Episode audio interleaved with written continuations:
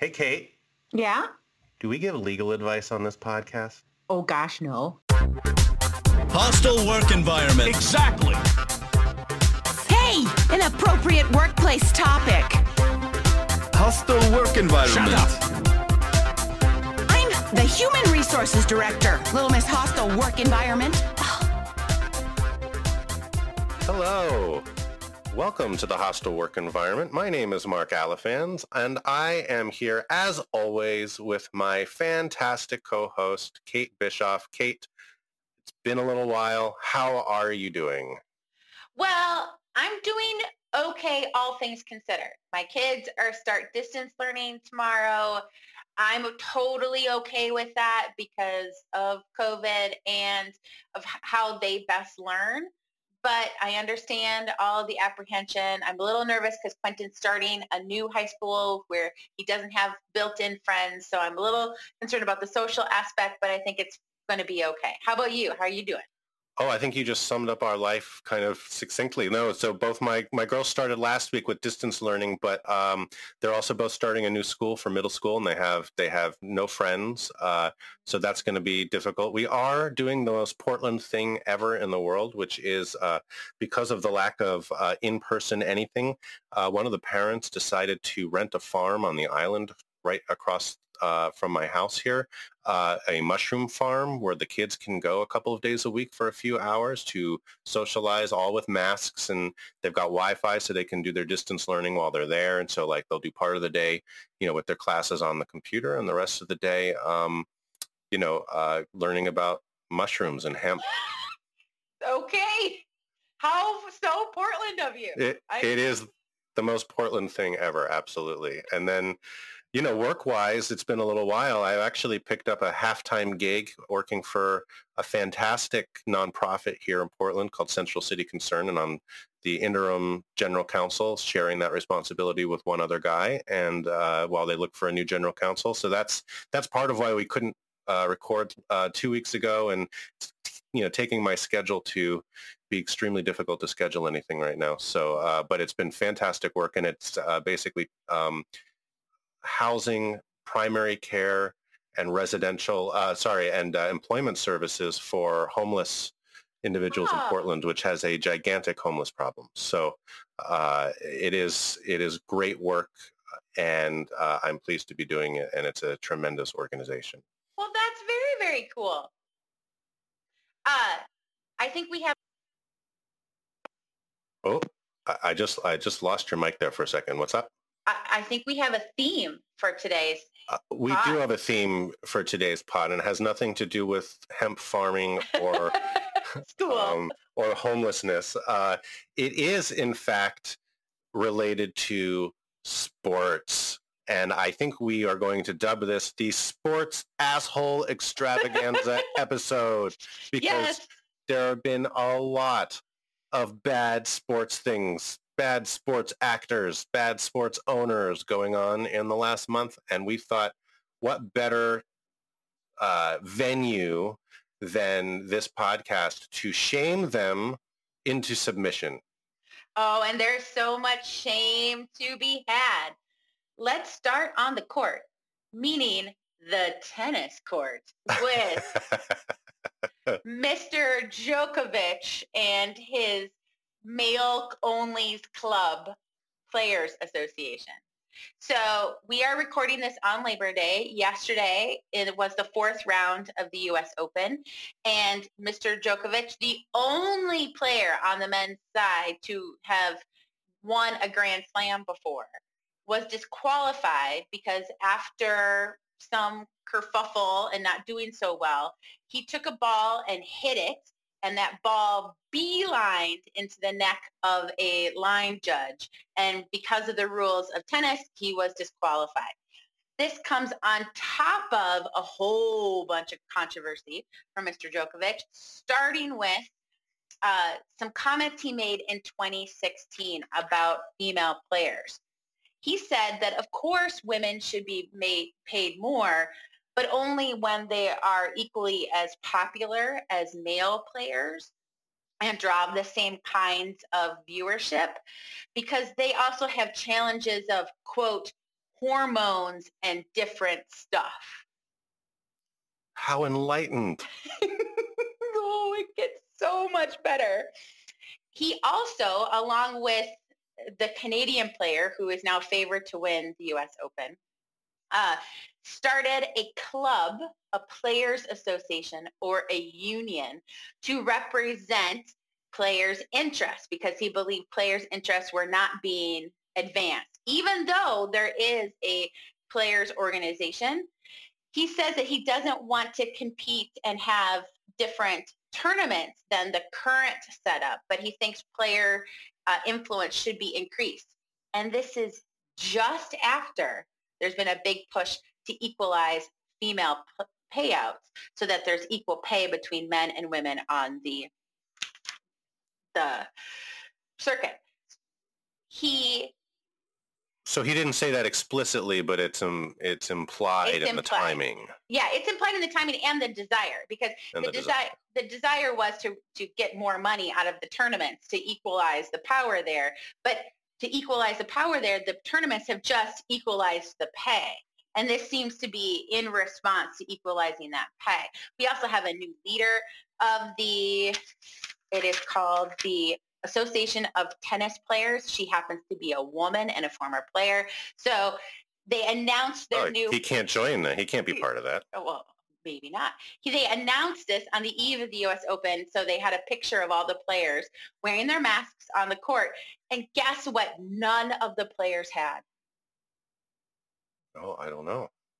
female body part. Oh, I was going to say that, but I thought maybe I, you you set me up, and I was like, wait, can I? Am I going to say that? yes, female body part. All men. And so two of the biggest players in the game right now are Roger Federer and Rafael Nadal. And both of them have come out and said they're not joining this player organization because this is not this is a time for unity, not separation is what Nadal said. And then Federer endorsed that.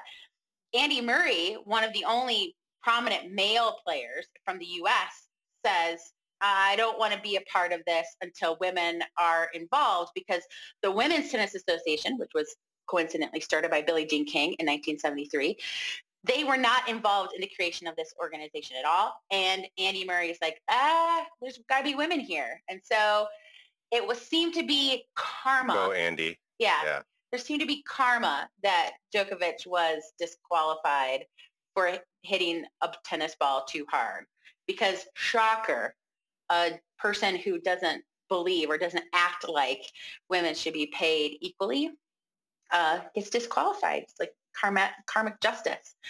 The one player who has been silent on this issue so far, and I think that silence speaks volumes, is uh, Serena. Serena has not wanted, did not want to comment on this at all because she's focused on playing. And so she has been really outspoken on behalf of women. I think she's letting the men here, pre- predominantly Nadal, Federer, and Murray, say this isn't what we should be doing. I think that is maybe the right step, but so that she can win. So, Uh, well, maybe hopefully we'll hear from her after. Yes.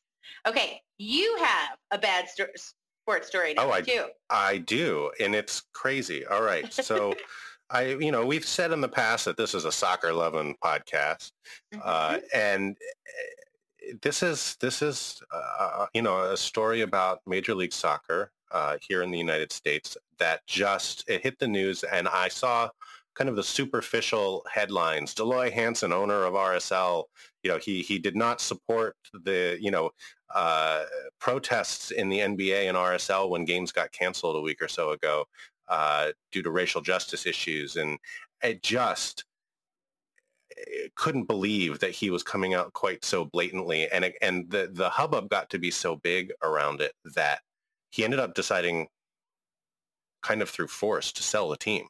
Oh, So, but there's so much more. There's so much more going on in the background here that I couldn't believe it. So, so a little history here to start with. So from 2010 to 2014, RSL's Real Salt Lake, they are trying to sound fancy uh, to kind of sound like Real Madrid, which is like one of the top, you know, soccer teams in the world. So Real Salt Lake, I, I always call them fake Salt Lake because it's fake is the opposite of real. Um, as as a you know fan of a different team. Um, uh, they so uh, you know 2010 to 14 they're considered a model MLS franchise always a playoff team, always in contention for MLS and CONCACAF Champions League. Uh, they had these very highly respected executives, Garth Lagerwey, uh, who's kind of player operations. He now works for the dreaded evil Seattle Sounders. So on Garth uh, and a guy named Bill Manning, Jason Kreis, who used to be a soccer star uh, in MLS, uh, was their head coach, and uh, his teams won 111 games, which when you only play 30 games in a season, 35 games in a season, okay, pretty good. Uh, mm-hmm. Made the playoffs six straight years. They had a firmly embedded team and organizational culture uh, in which the team is the star. Okay. Okay.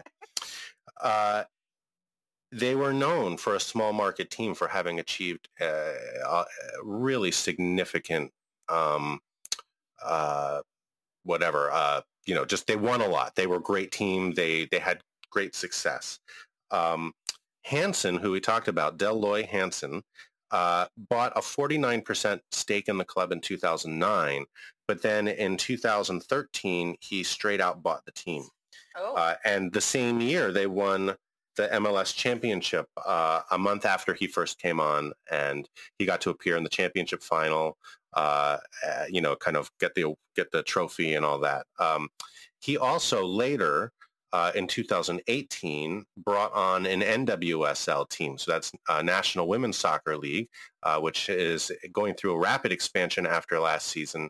Uh, but uh, the Kansas City team was folding and they decided to move it to uh, Salt Lake where they already had the facilities. And Hansen brought on, and that happened in 2018. Um, there's another dude, a guy named Andy Carroll, and he's kind of a guy we want to talk about a bit here. Uh, he started with RSL in 2013. He oversaw corporate sponsorships and then was promoted to chief business officer in 2015. Um, and then things started to go downhill. Oh, of course. So first, Kreis left. He was the head coach, followed by Lagerwey and Manning, all of them within a two-year span. Uh, and when Manning left in 2015, Hansen framed it by saying, our organization needs a different structure.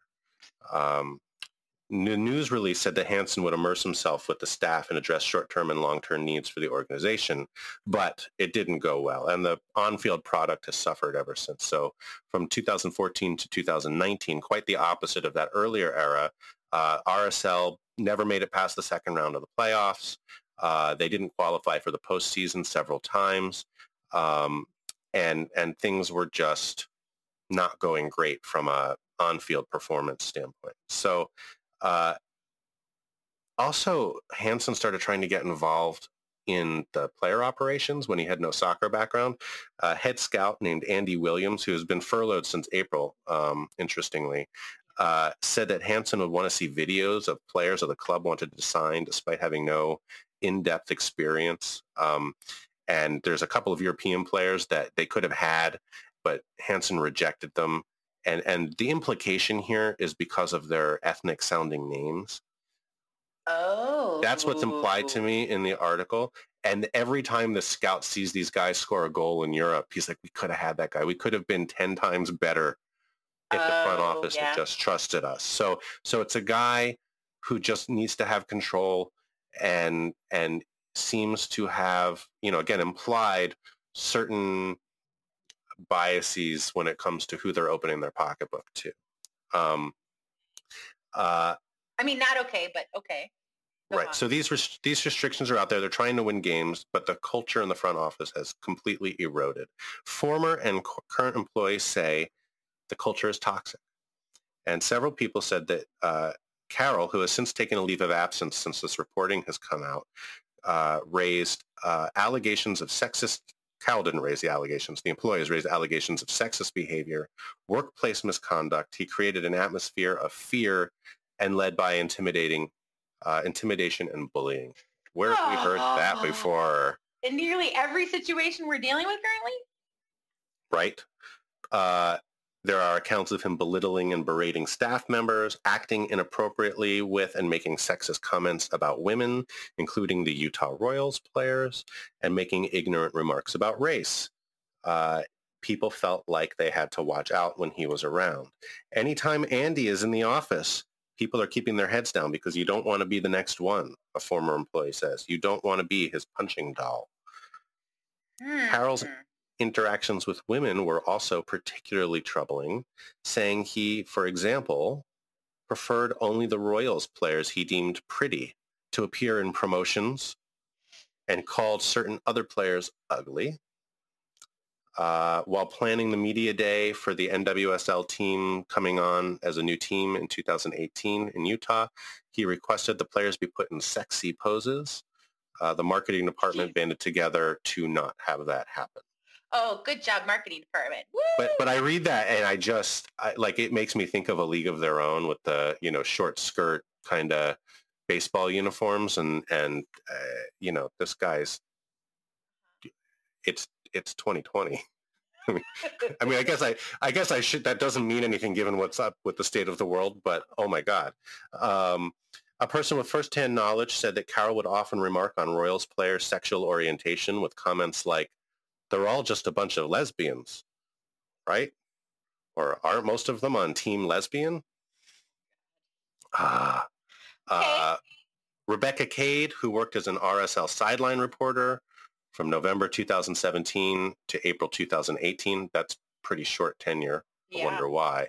Uh, said she was told about a conversation in which Carroll and a few other male managers sat in the office one evening and talked about her body, particularly her breasts. Two people in the meeting confirmed it. Carroll said that Cade didn't know anything about soccer, but she could get away with it because of her looks. Cade said she was asked to dress more frumpy and to not smile or laugh during training sessions to avoid being a distraction to RSL players. She also said she was once accused of having a sexual relationship with an RSL player. She experienced harassment by several men in the office. oh, okay. I, Several men, because you know Several it's not men. just a It's one not- and it- done. It is a No, and it, it's a culture issue uh, and a just bad guy issue. Mhm. Uh, Carroll also made generalizations about others uh, about others that employees found offensive. An employee said he sat in a meeting in which Carroll said he would never again date another adopted woman because such women have baggage. Oh, whoa. Okay. So after RSL and LAFC decided uh, not to play in the August 27th game as a protest against the police shooting of Jacob Blake, Carroll reacted with exasperation. Utah is just over the Black Lives Matter movement, Carroll said, according to a person present. We just need to move on. Let's just move on. The same person said, right. the same person said Carroll mentioned on more than one occasion that because about 2% of Utah's population is black, the organization doesn't need to worry about that group. Oh no. That's Carroll, Definitely sports ball assholeness. Yes. right? So does the MLS have a like a governing body of owners like the NFL does? So eh, MLS, that's a complicated question, I, and I don't have the exact answer. MLS is, a, is what's called a single entity league, meaning that, that each of the teams is really just part of, you know, so the, each team has an owner, but the owners are really still part of MLS. They're not their own team in a sense. So yes, like, I know the I know the players are all hired by MLS and that they're like correct. contracted to the teams. Is kind of how they so operate. so how how that all causes the owners to interact uh, vis-a-vis the league is a complicated and I, and I don't know the exact answer to that uh, but the condemnation and criticism from the league and from the other owners was swift Good. and and you'll see so that was Carroll so we haven't even gotten into Hansen yet who's the actual owner Yay! Okay. So he has a long history of inappropriate remarks, and I'm gonna I'm gonna skip a little bit of this, but um, uh, just for time purposes. But, uh, you know, some examples here include about two years ago, he referred to a black woman as colored multiple times. Yeah, and mimicked her during a corporate event. At a 2016 Christmas party, Hansen asked all the blondes to come on stage. Uh, one attendee said that a woman was coaxed to go on stage despite clearly not wanting to do so. Uh, another attendee said a man with blonde hair excitedly made his way to the stage only to be stopped by Hansen who said, no, not you, just the girls. Everyone at our table just kind of had to sit there in horror, said one of the attendees. Wow. Okay. Uh, multiple people said that Carroll mostly kept the staff insulated from Hansen, making it hard to report incidents to the owner directly. Uh, these employees were also hesitant to talk to human resources, fearing retribution. Uh, I can't say that I blame them given the Mhm. story. Yep. Um, I was scared to say anything Kate said because uh, she was our reporter, if you recall, uh, because I just didn't know what would happen.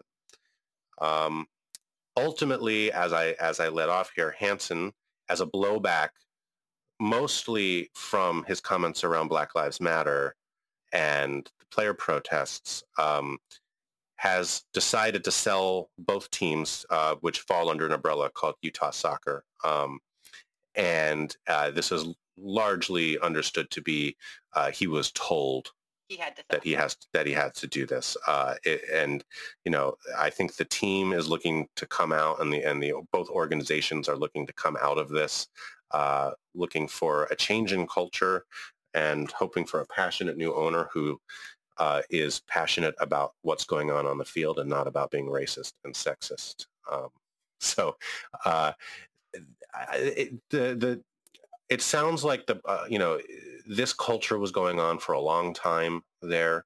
I think there's big problems with with having not identified it or done something about it earlier. The flip side of that is that he made one really appalling, obviously, comment about the protests, uh, and the action was swift. So, so at least on that front, there's progress here. Though I would also say, whole like, how did this not get dealt with by the league or others or get exposed earlier? So I want to talk a little bit about that because that bleeds into the next story we have about the Washington football team and that it is really hard to stick your neck out and say, this is happening to me and I want this to stop, particularly when it's leadership. It, when it is somebody like Hansen or somebody like Schneider, the owner, or Snyder, the owner of the Washington football team. Um, and that kind of permeates the whole organization because if I can't go talk to the leadership, what what happens if I talk to HR? Are, are they going to be able to push back against leadership too? I don't think so because they're No. in that same organizational chart with the same hierarchy. So it falls on us in HR, particularly one, to know when you're making racist comments. And if you're making racist comments, get the hell out of HR. Right. Don't, definitely don't become a diversity and inclusion quote unquote expert. And then two, you know, we have to be the ones that stick up for everybody. We have to be the ones that are going and saying this can't happen. And this is particularly appalling in the soccer scenario in the NFL, which we'll get to. But what I was shocked and odd about a couple years ago when was it Sterling who owned the one basketball team who as soon as allegations came out, the NBA was like, nope, you're out. Like you have to sell. Donald. Donald Sterling, and actually there, Yeah. that was part of the examples I actually skipped over in the article about Dell Loy Hansen. So uh, funny you bring that up because uh, Hansen had been defending Sterling Oh, comments that. Sterling made, um, and I didn't want to get into all of that backstory, which is why I skipped it. But now that you've brought it up, Yeah. uh, that was actually also there in, in the Utah story. Yeah, no, the what the NBA did, and I think the NBA really has been leading on a lot of these issues. I mean, the Milwaukee Bucks, um, and then LeBron, you know, stepping in and saying we're going to stop sports for them, and then that falling into uh, tennis with Naomi saying I'm not playing today in whatever tournament that was Sorry, I'm not a huge tennis fan. Um, but then it happening throughout sports, including with the MLS saying we're going to pause and note this moment for what it is. I think that's those are things that are all great, but that only happens when the organization as a whole takes swift action and recognizes that this stuff can't happen. And what happened with Donald Sterling definitely set the tone for the NBA that we don't tolerate this kind of stuff and it'll be okay when we speak up about it. And I think particularly because of the leadership within one, the NBA and two, NBA players themselves. And a lot, we should note, a lot of this started with the WNBA. The WNBA has been some of the most activist players make, making points. I mean, one player even stepped out for a season to get an innocent guy out of prison um, because she believed he was innocent. I mean, like they have been amazing on social issues and using the platform that their skills have given them to affect change. And so I want to applaud all of them for that. But let's talk about some cheerleaders. What do you oh, think? let's, let's. okay. So let's step back a few years because a few years ago, the Washington football team. I am not, I'm going to do my best not to call them what they used to be called. Then under years and years of pressure, now they're just the Washington football team for a moment. Yeah, I, I actually think that uh, my idea for what they should be named is the Washington Voldemorts. the, the team that shall not be named. Oh, yeah, sure. Okay. Yeah, the team that shall not be named. Uh, there was a lawsuit about FLSA violations coming out of the cheerleaders for the NFL and primarily the Washington football team um, because they get paid for a season a thousand dollars.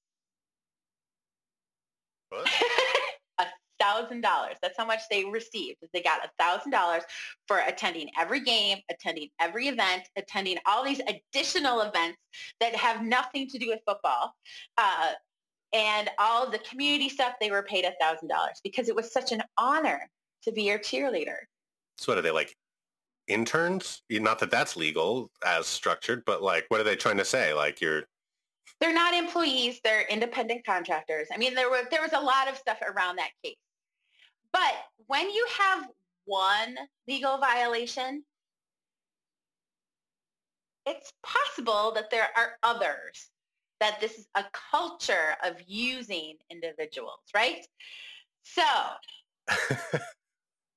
let's start with mr snyder. So mr snyder owns the washington football team and after decades of pressure to change the name of the team, he finally succumbed to that pressure this year and decided that the name is not going to be what we're going to be called. But while we consider what we should be called, we're just going to be the Washington football team. And uh, this wide, huge pressure has been relentless, particularly over the past couple of years. But he finally succumbed. right. And a few weeks ago, the Washington Post published an article about the stories of several female cheerleaders about what they experienced under Snyder's leadership. In particular, things like indecent proposals. One cheerleader was at a wrestling-like event and had just danced in the ring.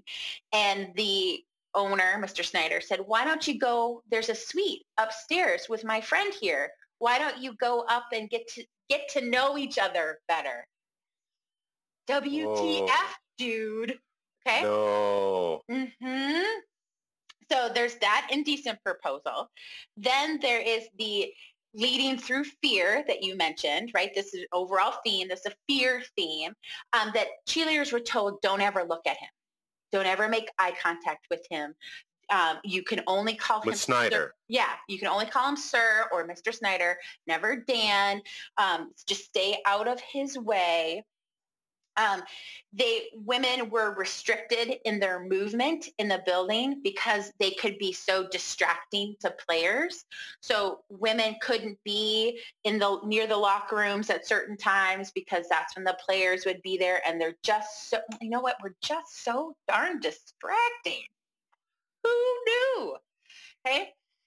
It was embarrassing and demeaning the women described. There was a behind the scenes video cut and edited of their swimsuit video. So they in 2008 or 9, the women would went and made a video called Beauties on the Beach and the outtakes which would include nipple slips would include like them in very sexy positions including one which is a close-up of the genital area and the only reason it was covered was it was covered with gold paint that i mm. so these videos were about behind the scenes videos were about 10 minutes long. They were requested, according to the reports, by the announcer and Mr. Snyder, who claimed that he knew nothing about this. Um, and in his statement following the Washington Post article, he says, I'm disappointed that this woman uh, would speak to the newspaper but wouldn't speak to us. I, I mean, I understand why he's disappointed.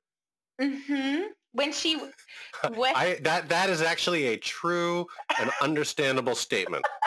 I understand why you're disappointed. I do understand why you're disappointed. Ass. Another individual was let go from the team or resigned after allegations that he sold access to the cheerleaders. and the chief financial officer, when one woman came to him to complain, he said, this is a male-dominated culture. You should avoid him or quit. Now, the chief financial officer was essentially the HR person as well because there wasn't effective HR at the time. So that is the Washington football team. In response, one of the women said, powerful men, and these are powerful men in powerful positions, and they need to realize that they can't do this. The women are currently represented by an attorney who represented Christine Blasey Ford during the hearings mm-hmm. around uh, Justice Kavanaugh. Um, and so they have initiated action.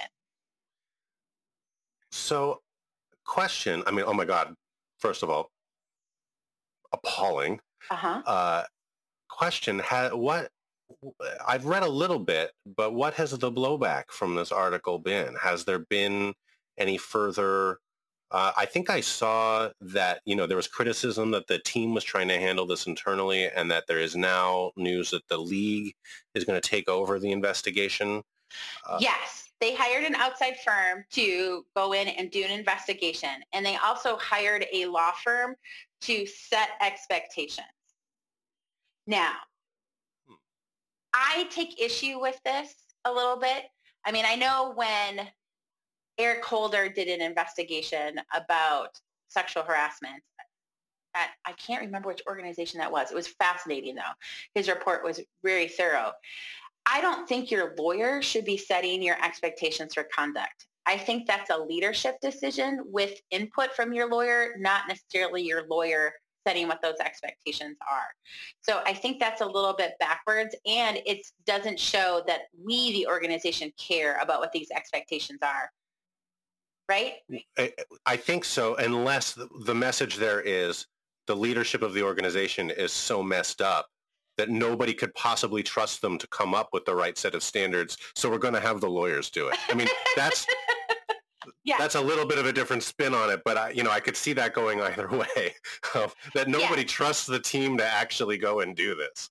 Uh, well, that is most certainly true. But when when we can't trust the team, does that mean that even the lawyer is going to set the expectations, oh, are they actually going to follow through with it? Like that's right, my right. I mean, there's all sorts of reasons why it's not from a logistical, functional, right? But you know, from a philosophical, I, I mean, it just yeah it just shows shows a lack of faith that anybody's going to be able to do anything about it so let's let's have the lawyers set some rules yes exactly especially since in a law firm setting who are the most egregious harassing oh the lawyers the lawyers. The lawyers. The, the lawyers. Especially lawyers employment lawyers. Employment lawyers are the worst. We are the worst because we think we know the, where the line is, and then we dance all over that line every day, right?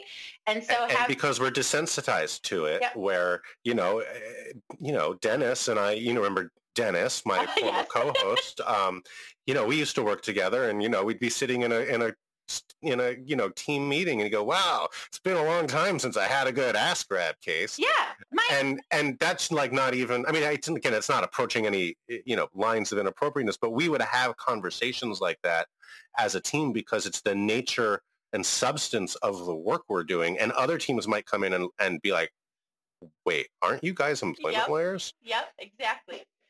So, well, I have to leave you now, sir. oh So, but I want to tell all our listeners to please send in some listener stories at hwepodcast at gmail.com.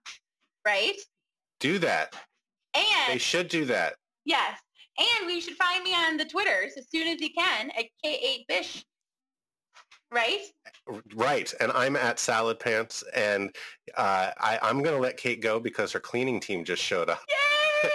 and and that's awesome. um, we'll be back in a couple of weeks. We're toying with the idea of a special episode, uh, different kind of format. Uh, it may or may not be the next one, but we'll we'll we'll see. But uh, we're back. Uh, hope you enjoyed the episode, and uh, we will uh, talk to you soon. Bye. Bye.